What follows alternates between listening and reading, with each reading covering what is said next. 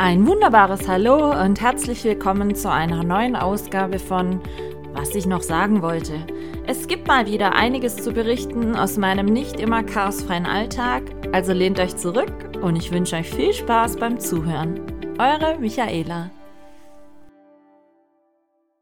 Hallo zusammen, willkommen zu einer neuen Ausgabe meines Podcasts. Was ich noch sagen wollte, wir sind heute bereits bei Folge 93. Der Countdown zur 100. Folge läuft.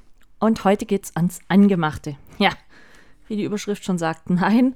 Äh, er denkt jetzt bestimmt, oha, was heißt die ans Eingemachte? Plaudert sie irgendwie aus dem Nähkästchen oder sowas? Ich meine, ans Eingemachte heißt ja bei uns so viel wie, jetzt geht's ums Wesentliche, jetzt geht's an die Substanz. Ähm, nein, ich meinte das sprichwörtlich ähm, mit der alt älteren Bedeutung quasi, man greift die Reserven an und ähm, das Sprichwort, können wir gleich mal ein bisschen unnützes Wissen tanken, das Sprichwort ans Eingemachte gehen ist darauf zurückzuführen, dass eben früher Nahrungsmittel speziell für den Winter oder für die Notzeiten eingekocht und haltbar gemacht wurden und als wichtige Reserven galten. Und deshalb hatte man damals, wenn man sagte, ja, wir müssen ans Eingemachte gehen, das hieß dann, okay, man muss das wirklich an die letzten Vorräte gehen, die man hat, an die Reserven gehen und so weiter. Heutzutage, wie gesagt, benutzt man es eher, wenn es heißt, okay, ähm, puh, jetzt wird es anstrengend, jetzt wird es schwierig oder so. Aber nein, ich bezog es aufs Einmachen, was Essen betrifft. Denn Michaela hat beschlossen, ich mache heute mal eine Folge über mein Küchenleben im Moment. ja, ich äh, weiß, es werden jetzt manche sagen, mein Gott, was für ein Küchenleben.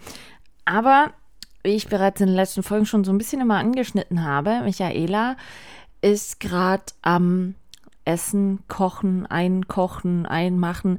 Ich meine, ich habe ja schon mal erzählt, dass ich sehr gerne unterschiedliche Arten von Chutneys kreiere, wobei ich mal gerne noch ein bisschen Aufklärungsarbeit leisten möchte.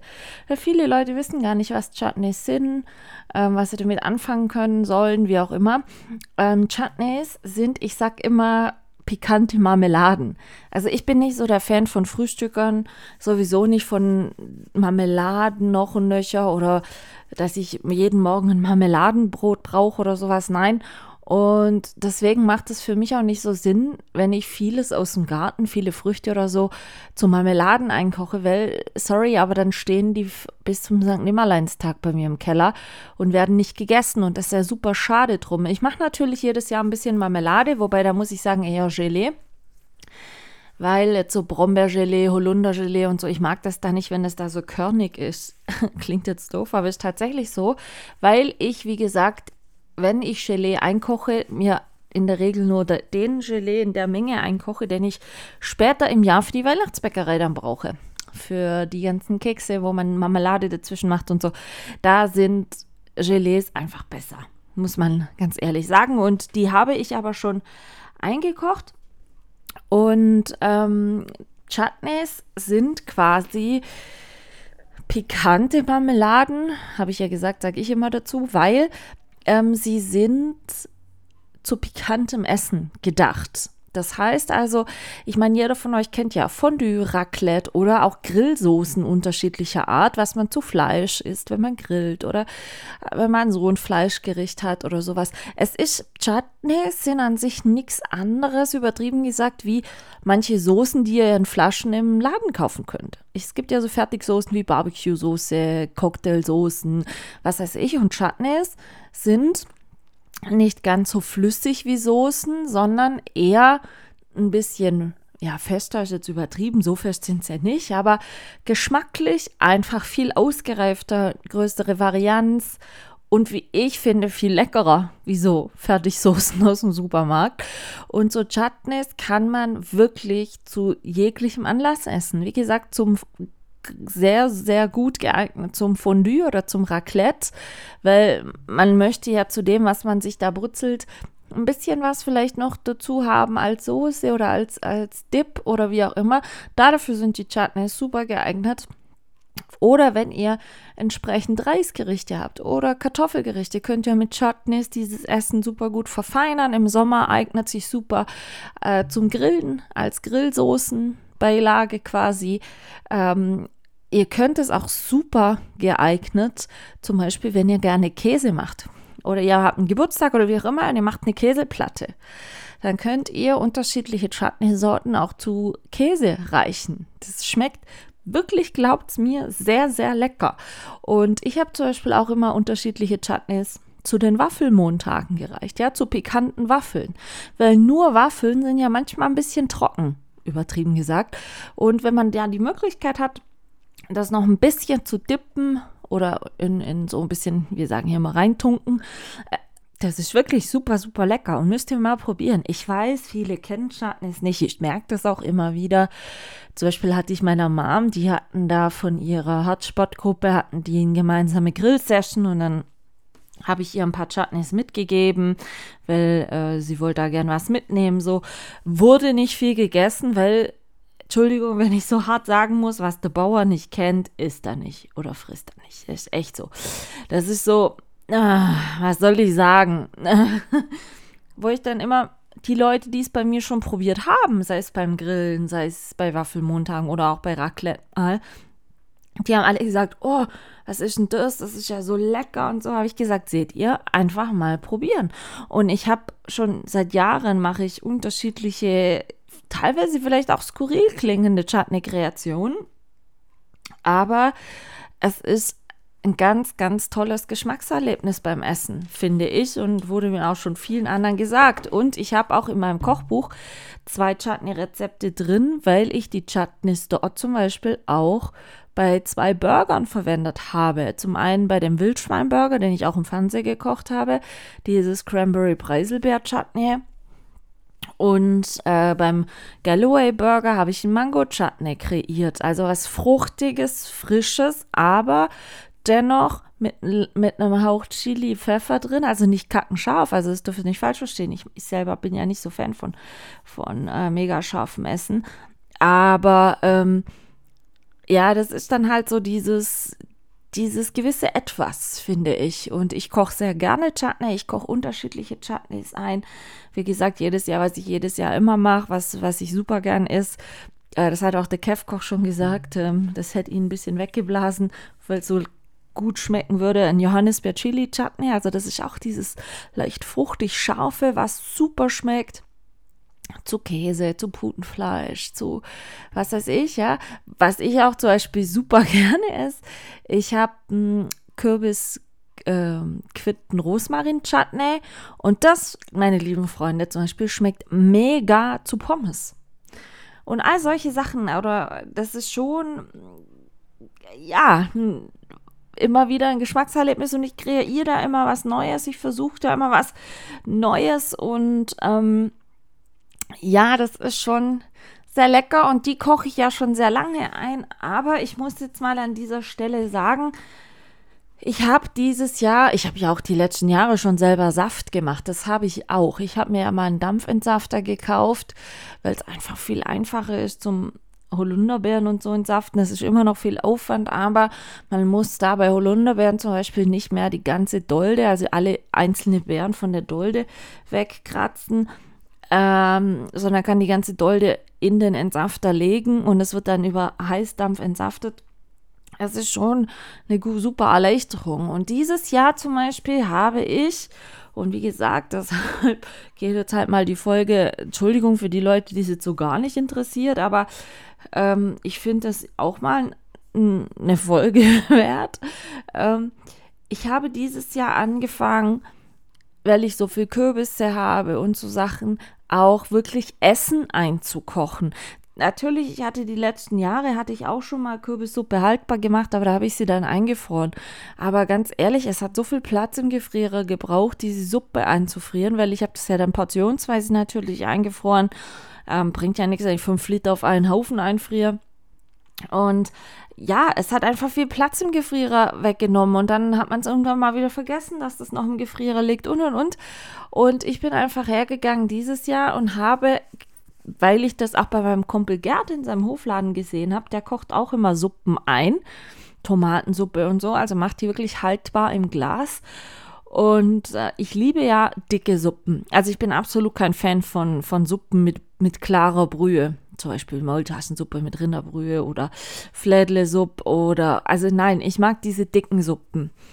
Diese Kürbissuppe, dann mag ich genauso auch Tomatensuppe, Zucchini-Suppe als Beispiel, Kartoffelsuppe. Also wirklich solche Suppen, die dann püriert werden oder durch die flotte Lotte gedreht und einfach so dick sind. Und ich hatte oder habe mir dieses Jahr, weil ich mehr Kürbis habe wie letztes Jahr, komischerweise weniger Kürbispflanzen als letztes Jahr, aber mehr Kürbisse dran. War ein gutes oder ist ein gutes Kürbisjahr. Ich habe noch nicht alle verarbeitet. Da hatte ich mir dann halt natürlich schon überlegt, hm, was machst du jetzt? Aber wie gesagt, von dem Einfrieren bin ich ein bisschen weggekommen, eben auch weil, wenn ihr Sachen einfriert, es zieht ja immer auf eine gewisse Art und Weise Wasser. Und ich mag das nicht so, wenn es geschmacklich dann dünner wird, wenn man es wieder auftaut, warm macht, wie auch immer. Mag ich einfach nicht, wenn man es zu lange im Gefrierer lässt, läuft die Gefahr, dass es Eiskristalle kriegt und so. Ah, das ist nicht so meins. Und deshalb hatte ich mir für dieses Jahr überlegt, hm, ich könnte doch auch mal so Suppen einkochen in Gläser haltbar machen. Sodass ich in meinem großen Vorratsregal im Keller, wobei Handmerkung am Rande. Ich habe schon festgestellt, ich brauche da noch mal ein bisschen Stauraumfläche. Ich brauche da noch mal irgendwie zusätzliches Kellerregal oder ich muss da mal gucken. Bei Ikea gibt es, glaube ich, so Abstellkammerregale oder irgendwas brauche ich da noch. Und ja, da habe ich beschlossen, das werde ich dieses Jahr so machen. Hat zur Folge gehabt, ich musste ein bisschen größere Gläser kaufen wie für die Chutneys. Also die Chutneys koche ich immer so in 230 Milliliter oder 125 Milliliter Gläser ein macht aber bei einer Suppe nicht so viel Sinn. So, deswegen hat Michaela neue Gläser bestellen müssen. 540 Milliliter Gläser habe ich bestellt. Jetzt werden manche von euch sagen, nur ein halber Liter, ist aber auch nicht viel für eine Suppe. Nein, ist es nicht. Aber ich habe da lang mit mir gehadert und überlegt. Und natürlich könnte ich irgendwelche Literflaschen kaufen und, und da die Suppe einkochen. Aber sind wir mal ganz ehrlich, für mich alleine oder selbst wenn man zu zweit ist, ein Liter Suppe zu essen von so einer dicken Suppe, da ist man pappensatt, man ist pappensatt. Und Suppe soll ja manchmal eigentlich nur so, so ein Ergänzer sein für, für ein eigentliches Essen. Und wenn ich für mich so von mir aus einfach ausgehe, habe ich dann so gedacht, nein, 550 Milliliter ist ein super gutes Maß. Das sind, äh, sage ich jetzt mal, so anderthalb, fast zwei Teller voll und reicht für mich völlig. Und dann habe ich jetzt da neue Gläser bestellt, müsste, musste natürlich erstmal einen Shop suchen, ähm, der die Gläser hat in der Größe und in der Form, wie ich es gern wollte. Beziehungsweise auch nicht gleich, ähm, dass das Glas da 2 Euro kostet mit dem Deckel. Gut, ich habe jetzt einen Shop gefunden, da kostet das Glas 1,30. Auch nicht wenig Geld mit Deckel, aber man muss dazu sagen, es ist einfach lebensmittelechtes Glas beziehungsweise lebensmittelechter Deckel. Macht ja dann auch viel ein, wenn ihr aus, wenn ihr Sachen einkocht, muss. Ich koche gerne äh, mit Schraubverschluss ein. Also ich sage da gleich noch was dazu zu der Einkochart. Ähm, dass es einfach dicht ist, das Glas, und es gibt spezielle Schraubdeckel, die eben zum Pasteurisieren und Sterilisierten Einkochen tauglich sind. Ja, also gerade was Lebensmittel betrifft. Bei anderen habt ihr das Problem, da sind in den Deckeln nicht sterilisierte Mittel drin. Ähm, dann kann es einfach passieren, dass das Essen schlecht wird, trotz Einkochen. Und viele von euch sagen jetzt, also bei vielen heißt es auch, man weckt ein, einwecken. Ähm, mache ich nicht in der Hinsicht, weil äh, ich keine Weggläser benutze. Also weg, die Firma weg ist ja leider inzwischen insolvent. Eigentlich schade, das ist auch so ein, so ein Traditionsunternehmen. Ähm, aber was soll ich sagen? Äh, die machen schon, ich gucke gerade nebenher, wie lange es die gibt. Also Weggläser gibt es eigentlich seit ich denken kann, ehrlich. Ich gucke hier gerade nebenher auf den ihrer Seite die Geschichte.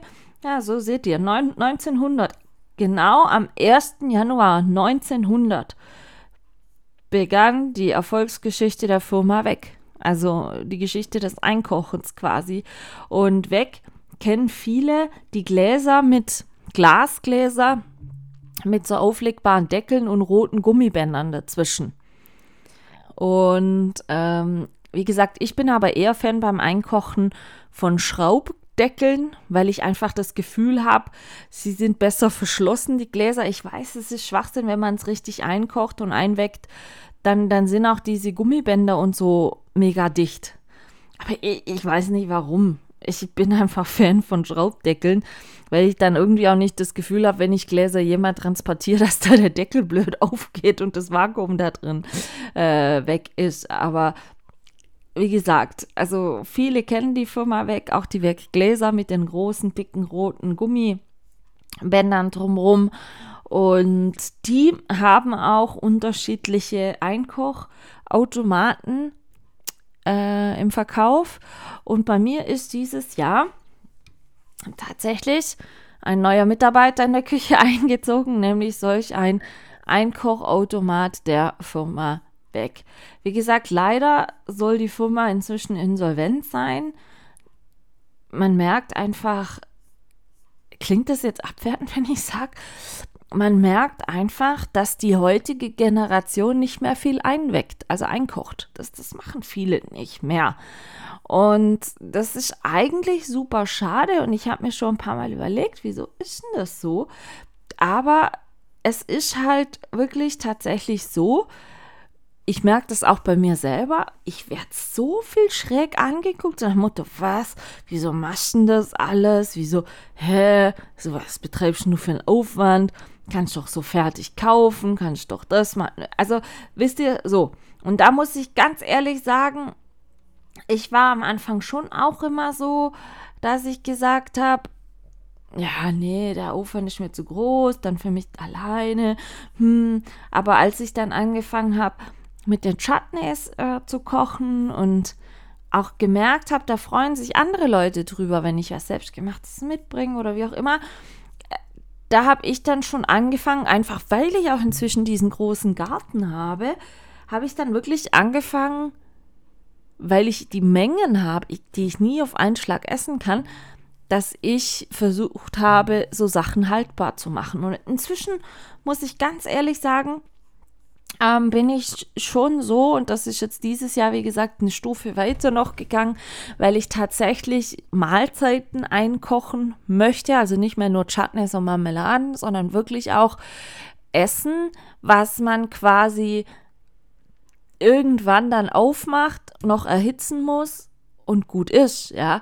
Und da habe ich dieses Jahr wirklich mit an, oder für mich so gedacht, okay, ich fange mal an mit Suppe, weil ich esse gerne Kürbissuppe, wirklich gerne, sowieso jetzt, wenn dann so Herbst-Wintertage sind, wenn es draußen wieder früh dunkel ist und es ist kalt und regnerisch und ja, ihr seid mit den Hunden draußen, dann kommt heim und es ist einfach so kalt, kühl, uh, euch schüttelt es ein bisschen und ihr habt dann noch ein bisschen Hunger und da habe ich dann so für mich gedacht, oh, das wäre doch sehr lässig, wenn du dann gar nicht groß kochen musst, sondern bei dir in den Keller gehen kannst. Du kannst dir so eine Kürbissuppe hochholen und ähm, machst die noch warm und dann hast du ein tolles Essen, eine vollwertige Mahlzeit quasi, ohne dafür noch groß kochen zu müssen, die aber einfach lecker und besser ist, wenn du dir irgendwo noch Fast Food schnell holst oder irgendwas anderes reinschiebst. Ja, also das hat für mich schon auch ähm, ein bisschen diesen Grund, dass ich qualitativ gut essen kann, auch wenn ich mal vielleicht keinen Bock habe. Und bevor ich mir dann eine Tiefkühlpizza mache, sage ich ganz ehrlich, äh, mache ich mir dann lieber so eine Kürbissuppe. Und ich habe früher habe ich da nie einen Sinn für gehabt, wirklich nicht. Aber äh, manchmal frage ich mich, ob ich eigentlich so eine alte Hausmutter werde.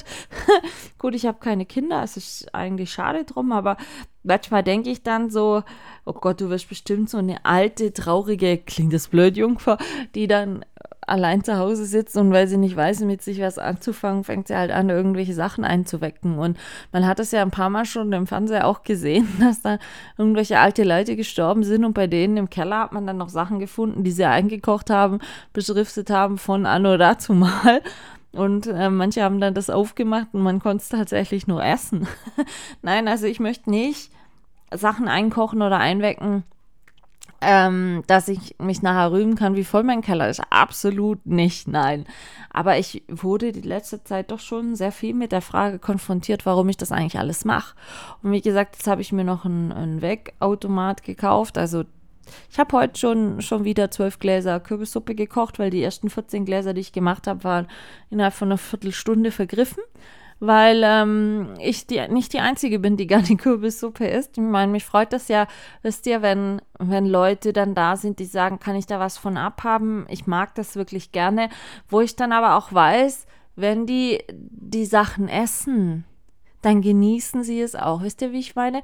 Also ich weiß jetzt, dass dann, ich habe auch Tomatensauce eingekocht, dieses Jahr das erste Mal. Ich hatte so viel Tomaten im Garten, habe ich immer noch. Ein Großteil ist noch gar nicht reif. Ähm, ich kann nicht jeden Tag fünf Kilo Tomaten im Salat essen. Da hängt euch irgendwann echt zu den Ohren raus. Und ich hatte dieses Jahr einen Versuch gestartet, mehrere unterschiedliche Cocktailtomatensorten und so selber zu ziehen. Also wirklich vom Samenrand, äh, Samenkorn weg. Und die sind wirklich gut, gut gewachsen. Und ich habe da schon sehr viele Tomaten. Es hängen immer noch aktuell viele draußen dran. Und ich habe an manchen Tagen teilweise wirklich zwei, drei Kilo Tomaten am Tag geerntet. Aber wenn ihr das äh, sieben Tage die Woche machen könnt, wisst ihr, und ihr seid allein, was, was wollt ihr damit? Und ganz ehrlich, die Sachen anpflanzen, damit ich es nachher nur verschenken muss, damit es nicht schlecht wird, das wollte ich auch nicht. Und deswegen hatte ich dann für mich beschlossen, ich möchte auch meine eigenen Tomatensauce einkochen. Und das habe ich jetzt gemacht und ich muss, ich will jetzt nicht mich selber loben, aber es schmeckt einfach ganz anders. Bei mir im Garten sind auch noch frische Kräuter reif und ich habe dann wirklich nur Sachen aus dem Garten da drin gekocht. Und wenn ihr dann einfach das probiert, es, es schmeckt und ihr schließt die Augen, es klingt jetzt vielleicht kitschig, aber ihr könnt so wirklich Garten haltbar machen für den Rest des Jahres. Und ich meine, genauso wie es mich erfreut, wenn ich im Sommer in den Garten laufe und sehe, wie das Zeug wächst und reift, umso weiter kann ich mich dann jetzt noch im Herbst, Winter erfreuen, wenn ich in den Keller gehe und mir so ein Glas Tomatensoße selber eingekochte oder Kürbissuppe oder so hochhole und ähm, mit der Tomatensoße vielleicht mir eine leckere Bolognese mache oder irgendwas in der Art. Aber ihr könnt auch am Ende des Jahres oder in der kalten Jahreszeit dann noch echt lecker Sachen aus, aus dem Sommer genießen. Und ihr könnt mir sagen, was ihr wollt. Wenn es dann noch aus dem eigenen Garten kommt, wo ihr genau wisst, nicht gespritzt, wie es gewachsen ist. Also, dass es wirklich zu 1000 Prozent alles Bio ist, was da drin ist. Und sonnengereift, nicht künstlich belichtet, gar nichts. Der Geschmack, ihr könnt es mir glauben, er ist ganz, ganz anders, viel intensiver. Viel bei Tomaten finde ich immer irgendeine Art und Weise fruchtiger. Ich habe ja sehr viel Cocktailtomaten unterschiedlicher Art dieses Jahr gezogen, weil ich eigentlich eher Fan bin von Cocktailtomaten. Aber zum Beispiel in der Tomatensauce, es sind alles Mögliche von Ochsenherztomaten, die reif waren, über wirklich gelbe Cocktailtomaten, rote Cocktailtomaten. Ich hatte schwarze Cocktailtomaten. Ich hatte ähm, eine Hybridsorte, die war so grün-rot marmoriert. Also wirklich jegliche Art und Farbe von Tomaten ist da drin und diese Mischung dieser Tomaten, das macht diesen ganz, ganz eigenen leckeren Geschmack. Natürlich, ganz ehrlich, ähm, ich habe drei zu drei unterschiedlichen Zeitpunkten Tomatensoßen eingekocht. Und ähm, wenn ihr die drei Soßen vergleicht, die werden nie zu 100% gleich schmecken. Weil eben jedes Mal gerade andere Tomaten reif waren oder in anderer, anderer Gewichtung, wie vorher zum Beispiel. Aber genau das macht es für mich aus. Es ist so ein Stück Garten im Winter, den ihr einfach zur Verfügung habt und ja, wie gesagt, heute war der nächste Schwung Kürbis dran, wieder Hokkaido-Kürbis-Suppe. Äh, ich habe jetzt noch Butternut-Kürbis, was reif ist. Dann habe ich nochmal Hokkaido-Kürbis. Aber ich habe mir heute, ich war noch einkaufen vorhin schnell, und ich habe da zufällig bei den Zeitschriften eine Zeitschrift gefunden von Weg, also gerade von diesem Einkoch, äh, von diesem Einkochpapst, sage ich jetzt mal. Ähm, wo unterschiedliche, gerade bezogen auf Kürbisse. Also ich habe das mal als Zeichen gewertet. Ähm, da sind so unterschiedliche Rezepttipps oder, oder Ideen drin, wie ihr gerade auch Kürbisse einkochen könnt. Nicht eben immer nur als Suppe oder nicht nur äh, Kürbisscheiben schneiden, die einfrieren, dass ihr halt immer Kürbisspalten zum Essen habt. Nein, da gibt es unterschiedliche Arten, wie ihr den Kürbis einwecken könnt. Als Gemüsebeilage, als eben ähm, als Suppe, aber auch als Süßspeise. Und da bin ich gerade noch am, am, Lesen und am Ideen aufschnappen, weil, wie gesagt, ich habe noch ein paar Kürbisse draußen. Und ähm, ich will jetzt nicht sagen, es ist was Beruhigendes, das Einkochen. Klar, es kostet wahnsinnig viel Zeit. Aber ich nutze dann halt die Zeit soweit. Ich meine, aktuell nebenher kocht in dem Wegautomat, in dem Einkochautomat, der kochen jetzt, da kochen jetzt die abgefüllten Suppengläser für zwei Stunden bei 120 Grad ein, werden somit quasi sterilisiert, haltbar gemacht.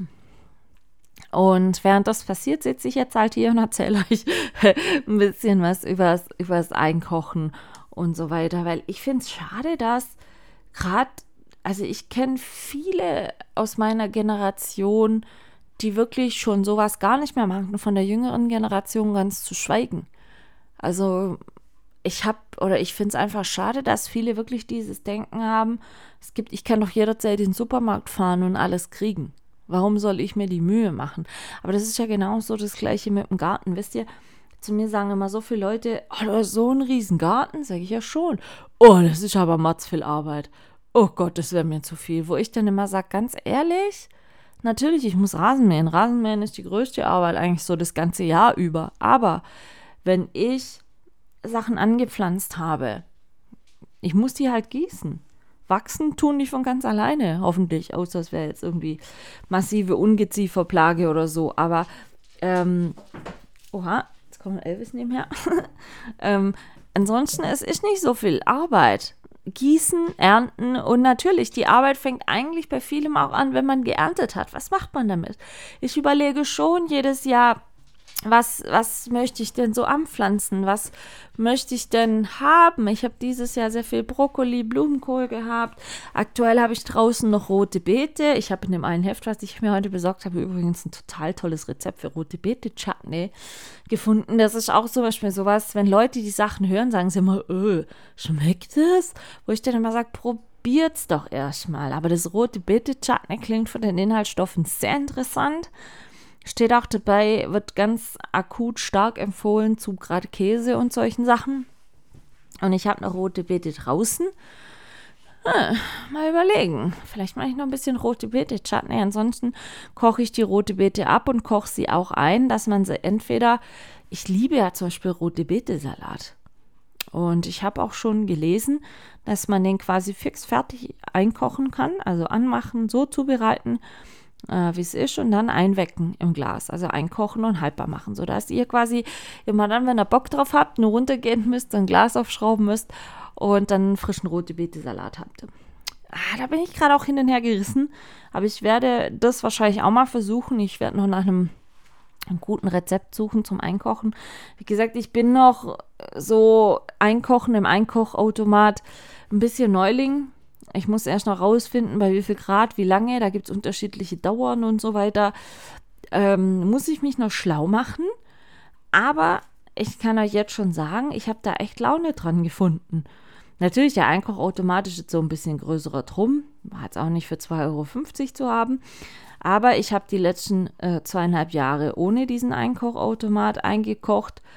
Man kann auch quasi fertige Gläser im Backofen einkochen, ist aber viel, viel zeitaufwendiger. Ihr könnt nicht so viel Menge auf einmal kochen, weil in diesem Einkochautomat könnt ihr eure Gläser auch stapeln und so weiter. Und der macht es jetzt von ganz alleine, während ich hier sitze und mit euch rede. Von daher, es hat schon seine Vorteile, das direkt in diesem Einkochautomat zu machen.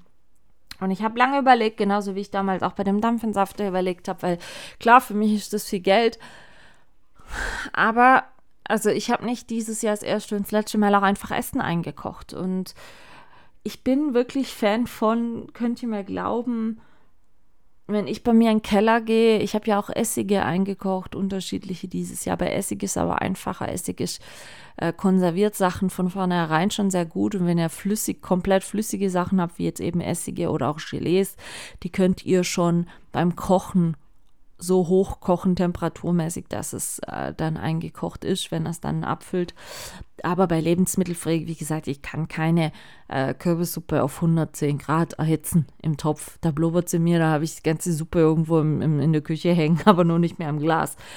Und ähm, deswegen habe ich jetzt mich dieses Jahr dazu entschlossen, okay, ähm, ich kaufe mir jetzt einen Einkochautomat in der Hoffnung, dass er dieses Jahr noch viel Anwendung findet und auch nächstes Jahr. Aber das setzt natürlich dann schon auch voraus, dass, dass äh, Leute in meinem Umkreis vielleicht das eine oder andere dann von dem Eingekochten abnehmen. Weil ich kann ja jetzt nicht 500 Gläser, übertrieben gesagt, einkochen. Und dann werde ich wirklich irgendwann so weit landen, dass nach meinem Tod noch irgendwo eingekochte Gläser zu finden sind. Also mm, schwierig. Aber ähm, dieses Einkochen, wie gesagt, meine Oma hat das viel gemacht, wirklich. Aber jetzt so meine Generation oder die jüngere Generation macht das gar nicht mehr, kennt sich gar nicht mehr groß wirklich damit aus. Natürlich, es gibt noch manche Leute, die auch ab und an selber vielleicht noch Marmelade machen, aber das war's dann. Und so wirklich einen eigenen Garten betreiben mit Gemüse, Obst und so Sachen und und ich leite mich ja, oder ich lasse mich ja immer durchs ganze Jahr leiten, was ist gerade reif, was kann ich äh, essenstechnisch draus machen. Ich sage es auch offen und ehrlich, für mich wäre es, ist die Hölle, irgendwann eines Tages diesen Garten zu verlieren, weil wie gesagt, ich wohne hier zur Miete, mir gehört das Haus leider nicht. Ähm, irgendwann wird der Tag kommen, wo es heißt, dass ich hier ausziehen muss, warum auch immer.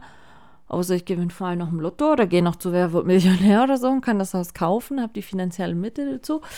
Ähm, aber ansonsten weiß ich jetzt schon, dass wenn ich mal diesen Garten nicht mehr habe, dass, dass mir da echt was fehlen wird, weil ich habe früher, als ich noch Vollzeit gearbeitet habe, war ich auch so, keine Zeit und was, wieso mir den Aufwand betreiben, gehst in den Laden, kannst ja kaufen, so. Aber ich merke zum Beispiel für mich schon, auch wenn ich Sachen einkoche oder haltbar mache oder schon alleine über die Chutney-Geschichten oder äh, sonstiges oder wenn in meinem Garten Apfelbäume reif waren, wenn ich dann eine Zeit lang keine Äpfel kaufen muss oder jetzt auch mit den Hühnern. Ja, ich habe aus meinem Garten kann ich Hühner, äh, kann ich Eier holen. Ich habe außer, wie gesagt, Weihnachtszeit schon lange keine Eier mehr zukaufen müssen. Außer Weihnachtsbäckerei, weil äh, da ist mein Eierverbrauch über, da bräuchte ich ein paar Hühner mehr. Nein, aber ich will es nicht sagen, dass mein Ziel ist, wirklich zur Selbstversorgerin zu werden, aber wenn das die Möglichkeiten da sind und der Garten einem die Möglichkeit gibt, dass man ein Stück weit, ich sage jetzt mal nur ein Stück weit, sich Sachen haltbar machen kann oder anpflanzen, ernten kann, was, was einem Alltag ernährt, so blöd es jetzt klingt, dann ist das, finde ich, schon eine sehr gute Sache. Und natürlich, ich bin genau noch so Anfänger. Also Leute, bei Gott, ich meine, natürlich, ich weiß mittlerweile, wo ungefähr im Garten bei mir was gut gedeiht, wo was vielleicht gut werden wird. Ich, ich habe keine Setzlinge mehr gekauft im Baumarkt, sondern ich fahre jetzt seit ein paar Jahren immer schon in eine Gärtnerei, weil einfach da die Qualität viel besser ist und letzten Endes der Preis ist genau nicht wesentlich teurer und ich bin da absolut Fan von äh, Regionalität unterstützen. Und zum Beispiel gestern war ich wieder in der Gärtnerei meines Vertrauens und habe Setzlinge geholt für Wintersalate. Ich habe dieses Jahr auch zum ersten Mal, also so war der Plan, es funktioniert, können wir uns ein paar, ein paar Wochen drüber unterhalten. Laut Gärtnerei sechs bis sieben Wochen. Ähm, ich habe gestern zum ersten Mal mir auch Setzlinge gekauft für den Herbst-Winter in meinen Hochbeeten. Für mich war sonst die letzten Jahre immer so um diese Jahreszeit oder wenn halt alles soweit geblüht hatte und, und, und reif war, habe ich die Beete dann leer gemacht und habe sie so in Herbst-Winter-Modus versetzt und sich selber überlassen, einfach Ruhe gelassen, weil nichts mehr angepflanzt, da gar nichts mehr. Und dieses Jahr mache ich das zum ersten Mal, dass wirklich jetzt um die Jahreszeit draußen nochmal Salate gepflanzt werden. Also es gibt diverse Salatsorten Sorten, die sind wirklich als Herbst-Winter ähm, Salat geeignet, sprich, den macht auch mal ein Frost nicht viel. Äh, sprich, die brauchen jetzt nicht so die Hitze beziehungsweise eben auch äh, so viel Sonne jeden Tag, dass sie gut werden. Ähm, da gibt es unterschiedliche Salatsorten und, und da habe ich gestern, weil ich das zufällig gelesen habe, vorletzte Woche, ähm, dass in der Gärtnerei auch Hauptsetzlinge verkauft werden, war ich doch tatsächlich gestern dort und habe mich dann noch ein bisschen eingedeckt und habe das gestern wieder in meinen Garten gepflanzt. Und ich habe dann äh, ähm, roter Kopfsalat gepflanzt. Ich habe Endiviensalat, hat sie mir mitgegeben, weil ich bin eigentlich kein Fan von Endiviensalat. Ich finde den immer so schweinebitter.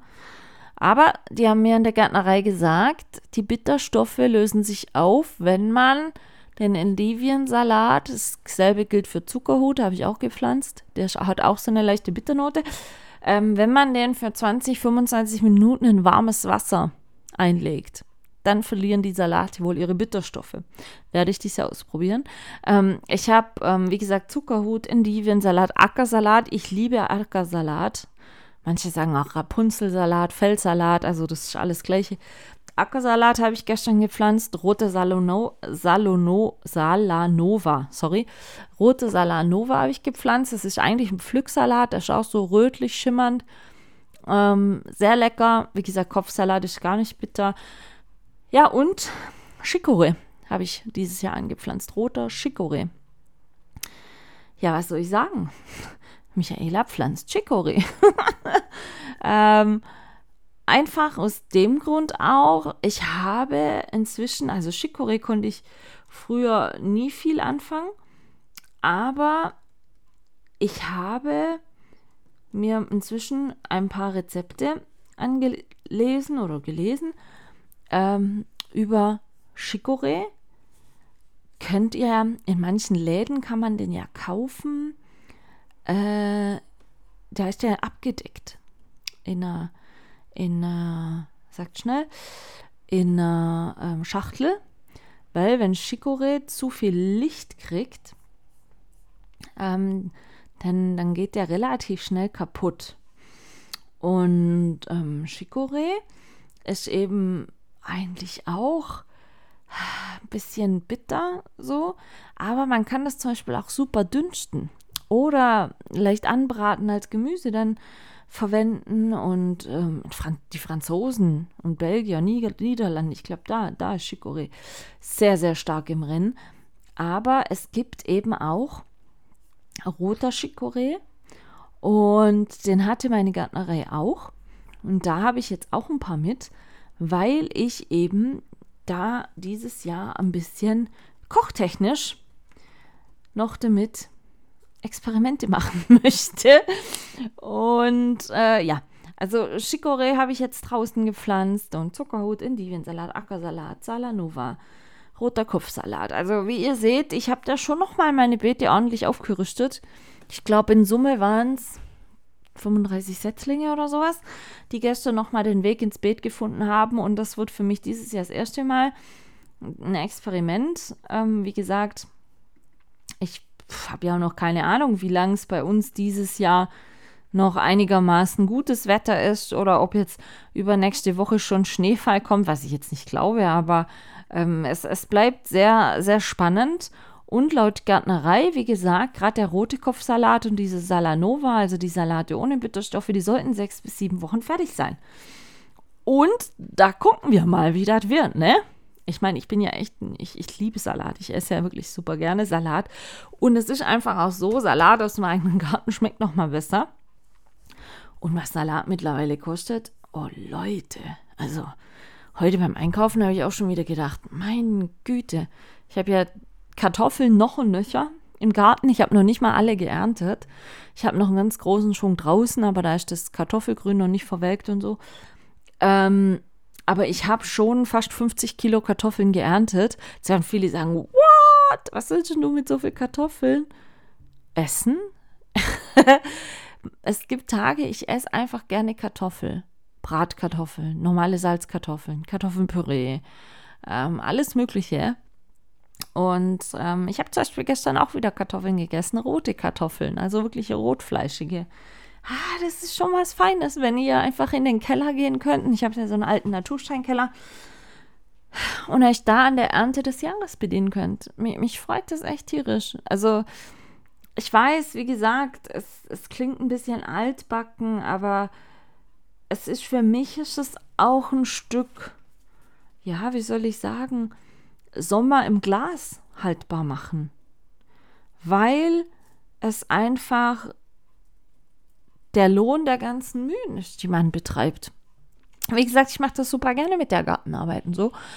Aber wenn man dann einfach die ganzen Ergebnisse abernten kann und sich davon ernähren kann, so, das ist halt schon, schon was für mich sehr Tolles. Und wie gesagt, wenn ich das dann noch einkochen kann und, und Sachen daraus kreieren kann und Geschmackskreationen schaffen kann, wo ich weiß, ich kann auch anderen Leuten damit eine Freude machen, wenn ich das mache. Oder es gibt auch andere Leute, die bereit sind, mal diese Chutneys zu probieren und sich darauf einzulassen. Ich kann es euch wirklich sagen, es ist noch niemand weggegangen von hier, der Chutneys probiert hat. Ich habe ja immer offene Chutneys im Kühlschrank der die gesagt hat, boah, das ist so gar nicht meins. Nein, natürlich, es gibt unterschiedliche Geschmacksvariationen in den Chutneys. Ich habe zum Beispiel heute auch ein ganz tolles Rezept gesehen, Chutney-mäßig. Das muss ich vielleicht auch mal noch machen. Oh, ich habe noch, ich würde noch gern so ein paar Sachen machen, ich weiß. Ähm, aber ich habe ein Rezept gesehen ähm, für ein Zwetschgen-Feigen-Relish. Also Relish ist so ähnlich wie Chutney. Zwetschge-Feige in Kombination. Das ist so dieses fruchtige und ich habe ja auch schon Zwetschgen-Chutney eingekocht mit einer leichten Zimtnote. Das ist dann wirklich so ein bisschen dieses Weihnachtliche wieder drin. Und ja, ihr wisst ja, bei Michaela läuft schon der Weihnachtsvorbereitungsmodus. Nein, und, und Chutney ist ja dann wirklich perfekt wieder zu Raclette, zu Fondue, einfach zu dieser Zeit, auch im Winter, wisst ihr? Und wenn ihr dann im Winter als, als Beilagensoße oder als Beilagendip ein bisschen Frühling, Sommer aus dem Garten haben könnt, diesen fruchtigen Beerengeschmack oder Fruchtgeschmack, dieses süßliche, von der Sonne gereift, wirklich ohne künstliche Beeinflussung.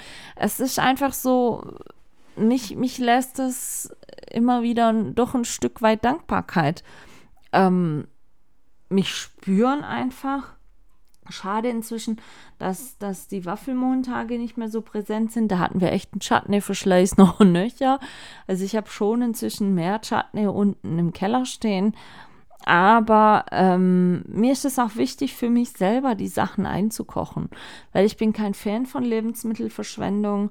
Von, ich, ich will auch nicht, wie gesagt, ich kann ja nicht im Garten Sachen anpflanzen, nur weil mir das Spaß macht, ohne mir vorher zu überlegen, was ich dann hinten raus mit der Sache mache. Und ähm, ich werde auch den einen oder anderen Glaskuchen noch backen. Ich habe zum Beispiel auch ein super tolles, interessantes Rezept gelesen für einen Kürbisstreuselkuchen, also süßliche Variante mit Kürbis. Und was ich zum Schluss auch noch sagen wollte, was ich definitiv machen werde, Uh, da könnte ich immer wieder reinlegen, aber bei uns kann man das nicht kaufen. Nur Hoher Norden ist auch so ein Ding bei meiner Verwandtschaft oben. Kürbisstuten ich habe mir extra schon, Shoutout geht an dieser Stelle raus an äh, Beatrix, an die Frau meines Partneronkels im Norden. Ich habe mir die Tage eine Stutenform gekauft und habe schon nach einem Rezept im Internet recherchiert für Kürbisstuten.